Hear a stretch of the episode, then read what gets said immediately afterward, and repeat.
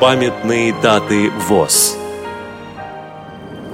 16 сентября. 90 лет со дня создания Санкт-Петербургской региональной организации ВОЗ. 16 сентября. 90 лет со дня рождения Марата Васильевича Бирючкова, журналиста, библиографа, тифлолога, заслуженного работника культуры Российской Федерации, почетного члена ВОЗ. Программа подготовлена при содействии Российской государственной библиотеки для слепых.